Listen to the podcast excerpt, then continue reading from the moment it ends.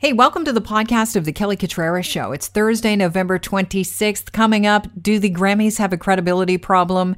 And just what did Dave Chappelle say to Netflix to convince them to remove the Chappelle Show from their streaming platform? We'll talk with our 640 Toronto pop culture NPR expert Alyssa Freeman about those two topics. But first, we're trying to figure out what's going to happen in Mississauga uh, Mayor Bonnie Crombie has announced that she'll be tabling a motion today at Regional Council calling on Peel Public Health to prohibit big box stores like Costco and your Walmarts from selling non-essential goods in Brampton, Caledon, and Mississauga, which of course is the jurisdiction of Peel, which is in lockdown. She said she's not ju- just doing this for health and safety. Here's a clip.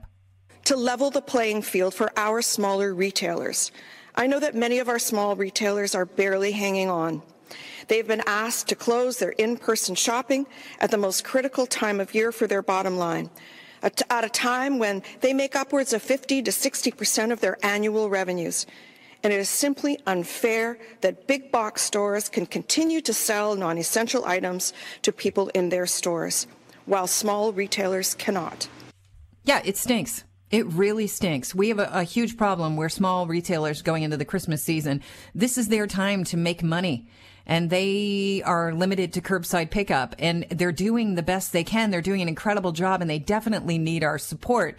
But it's just completely unfair that you can go into Costco and buy whatever the heck you want, you know, a new set of Lagostina uh, pots and, and pans. The province of Manitoba were the first to announce earlier this month that retailers that were big box stores during lockdown would not be allowed to sell anything beyond non-essential goods um, for the lockdown period. And, you know, Mayor, Tor- Mayor um, Tory is all for uh, this incentive as well, I believe. I know that he's very supportive of uh, the small businesses getting a fair shot at the Christmas dollars. And Premier Ford was asked about Manitoba. Here's what he had to say when it came to the fairness or unfairness of big box stores being able to sell whatever they want. It's not fair after speaking to some of the big box stores, it'd be a logistical nightmare. They have uh, essential items spread out throughout their whole their whole store. And then on top of that, uh, how do they monitor it and, and uh, restrict people from going in there? Uh, that's the feedback I got off them. And all of a sudden, someone goes and grabs a pair of jeans, throws it in their shopping cart, and they have 100 people behind them and shopping, and they have a list of items. It should be a logistical nightmare. And as for Manitoba, after speaking to the CEO of Walmart Canada, it's it's creating massive problems out there. All right, how big are the problems? Here to talk about it, Richard Cloutier, who is the co-host of the news at our sister station in Winnipeg, CJOB. Richard, thanks for joining us. I appreciate your time. Kelly, good morning. And there are no problems here. Okay, so where is, I mean, Ford said, our premier said that he talked to the CEO of Walmart, and I thought, oh, of course, the CEO of Walmart is going to make it seem as though, you know, all hell is breaking loose because someone took a pair of jeans and is holding the line up. Uh, but, you know, he has an agenda here. He, he doesn't want the rest of Canada to follow suit, I'm guessing. But is there a problem with restricting people?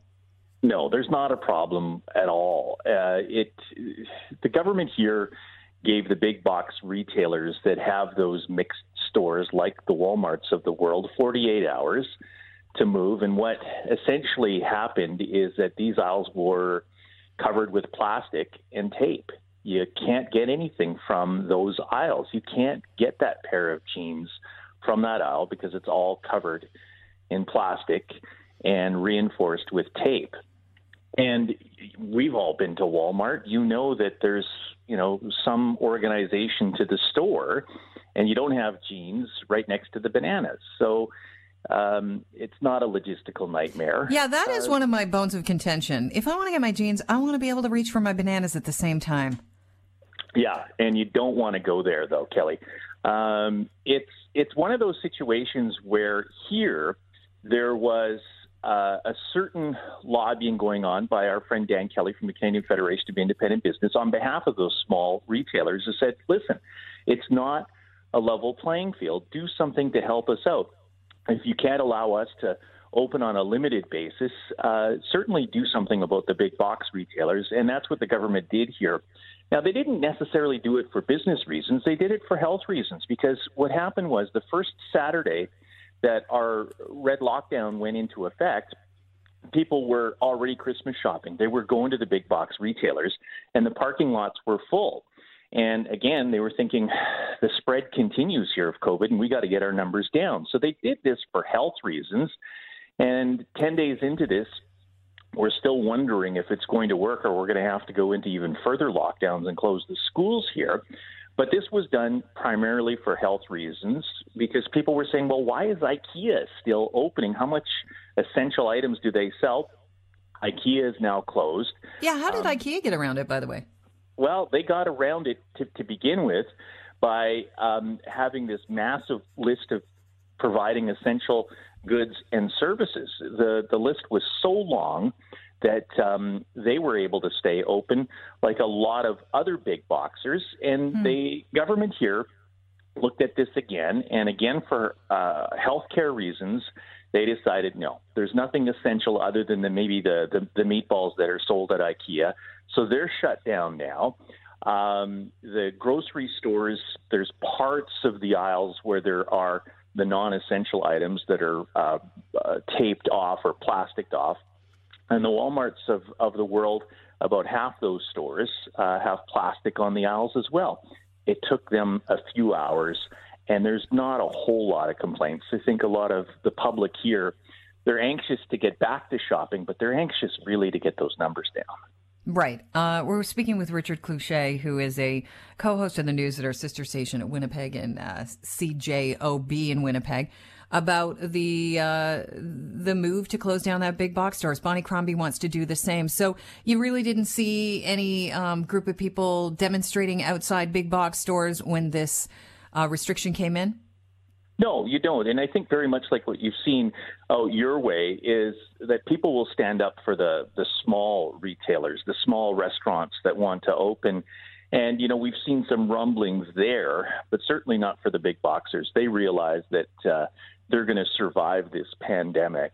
Uh, their share prices may go down, but really, seriously, uh, Walmart, um, the superstores, the Westfairs of the world, no, they're going to survive this very much there is a real sense here and a real community uh, sense as far as trying to rally for small businesses that have been hit hard. They're the ones that are getting really, really hard. Uh, you know, this is the big Christmas season mm-hmm. for them. They've offered all sorts of opportunities, and there are there's a lot of people here shopping local as much as possible. Um, in two weeks, as we get closer to Christmas, I think there'll be the anxiety of wanting to do that Christmas shopping. But I know a lot of people, they're doing it all online. They're getting mm-hmm. through this. But like you folks, you want to see those numbers get down, not go up. And we've been in this lockdown for nearly a month, and we're still seeing uh, test positivity rate in this province of 14%. That's way too high. Richard, I want to thank you for, you know, putting some real perspective into this story because when you hear our premier say all hell's breaking loose, I wanted to figure out what hell looks like. I mean, uh, we might follow suit. So, you know, if it's something to be aware of, I thought we'd reach out. I really appreciate your time and, and stay safe. You bet. Thank you so very much. Have a great day. That's Richard Cloutier. He's a co-host of the news at our sister station in Winnipeg, CJOB. So mm, apparently everything is okay with restrictions to the big box, box stores. Our pop culture and PR expert, Alyssa Freeman. Welcome to the show. Good to have you on. Oh, thank you for having me, Kelly. So I don't know how much you watch SNL, but I know that we are eh, pretty similar with our tastes. And so a few weeks ago, I caught um, Chappelle on SNL, and he mentioned in his monologue that his show was streaming on Netflix. He also mentioned he wasn't getting paid. And I thought to myself, well, that seems weird. Okay. He's clearly not happy. Well, it's off Netflix now. And he told fans at a recent show why. So I'm going to run some audio from him and then we'll talk about it. Here's Dave Chappelle explaining why um, he, he just didn't make any money on that show. People think I made a lot of money for Chappelle's show. When I left that show, I never got paid. They didn't have to pay me because I signed the contract. But is that right?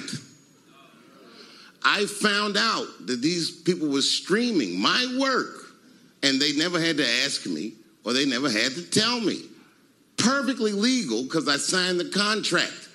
But is that right? I didn't think so either. It just occurred to me that Dave Chappelle and my grandmother might have been separated at birth. That's what she sounded like. Um, I'm, i wish I was kidding. I'm not. Um, Dave Chappelle goes on to explain uh, about how he didn't think that was fair either. He talks about uh, Loretta. I want to play clip number three. It's Dave uh, explaining why Prince referred to himself as the artist. Do you know why Prince, the famous rock star that was a friend of mine, do you know why he called himself the artist when he came back? He calls himself the artist because that's what they call us in our contracts. I signed a contract. Yeah, and that was the the bee in Dave Chappelle's bonnet is the wording in the contract. So, what did he do about it? He went to Netflix, and here's what he said. And when I found out they were streaming Chappelle's show, I was furious. How could they not? How could they not know? So you know what I did? I called them and I told them that this makes me feel bad. And do you want to know what they did? They agreed that they would take it off their platform just so I could feel better. You know what makes me feel bad? I saw it on Netflix the other day, made a note I should go back and watch some of the Dave Chappelle shows I missed. And now, Alyssa, I can't see them because Netflix decided to honor his request and they removed the Dave Chappelle show off of their list of available streamers. And I'm wondering, you know, as somebody that knows a lot about PR and brands, does this set precedent when it comes to streaming platforms trying to please artists that are valuable when it comes to future projects together? Yes, 100% it does. You know, Dave Chappelle is a very, very powerful performer. And when he calls and says, I'm not happy, Netflix needs to listen because Netflix, like every other streaming service, is looking for great content. The more great content, the more great eyeballs, you know, the more money they make. And every artist knows that. So when Dave Chappelle first signed this contract for The Chappelle Show, you know, years and years ago, it's like, yeah, yeah, yeah, I need the money. Yeah, let's just sign and let's just do it. And then, you know what? These young artists have to live with it. You know, I, it reminds me of Billy Joel back in his much younger days, I think when his brother in law was uh, creating his contract. And it turns out that there was a clause in there that said that the brother in law got a percentage in perpetuity. Wow. So, you know, Billy was this Joel, Christie Brinkley's brother? I, um, no, it was his first wife's brother. Okay.